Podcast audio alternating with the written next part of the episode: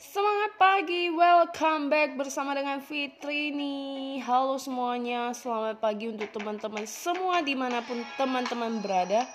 Dan hari ini teman-teman kita mau sharing adalah tentang pengalaman teman-teman ya Beberapa hari lalu uh, mengambil tekad bulat untuk keluar kota mengikuti seminar dalam bisnis saya Nah teman-teman mungkin ini adalah perjalanan setelah after 2 tahun pandemik ya menuju endemi ini untuk memberanikan diri perjalanan luar kota dan juga naik kereta api.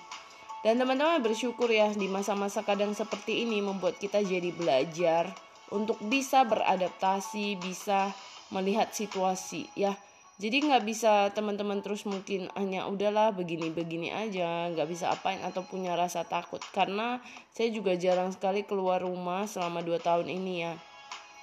Cuma saya berpikir bahwa gak bisa nggak keluar rumah. Kalau kita hanya begini terus kita perlu juga build our business uh, build our network itu juga penting.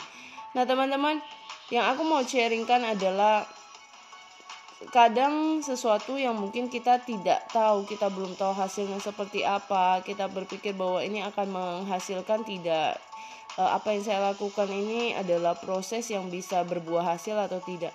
Nah, teman-teman balik lagi adalah yang penting kita lakukan dengan tulus, kita lakukan dengan baik, kita lakukan dengan sungguh-sungguh saya percaya semua itu akan berbuah dan semuanya akan berjalan dengan baik. Yang mau saya katakan adalah gini loh, teman-teman kadang di dalam kehidupan kita memang kita tidak bisa atur ya mau seperti apa. Namun ingatlah bahwa semua itu udah direncana yang di atas gitu loh. Dan seiring waktu saya sekarang juga belajar bagaimana belajar yang namanya kesabaran belajar yang namanya menikmati proses bukan terus mengeluh di dalam keadaan apa pun.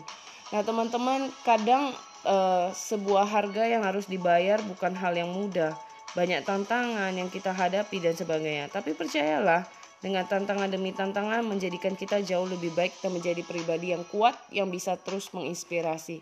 Jadi teman-teman ingat lakukan ber, e, berada di masa pandemi ini untuk terbiasa menghadapinya, beradaptasi dengan keadaan dan tidak was-was terlalu berlebihan. Boleh was-was tapi tidak terlalu berlebihan yang membuat kita takut dan kita tidak bisa apa-apa. Jadi just be yourself, do your part dan percaya di dalam keadaan endemi ini Tuhan senantiasa memberkati setiap kita dan menjaga kesehatan kita. Semangat pagi!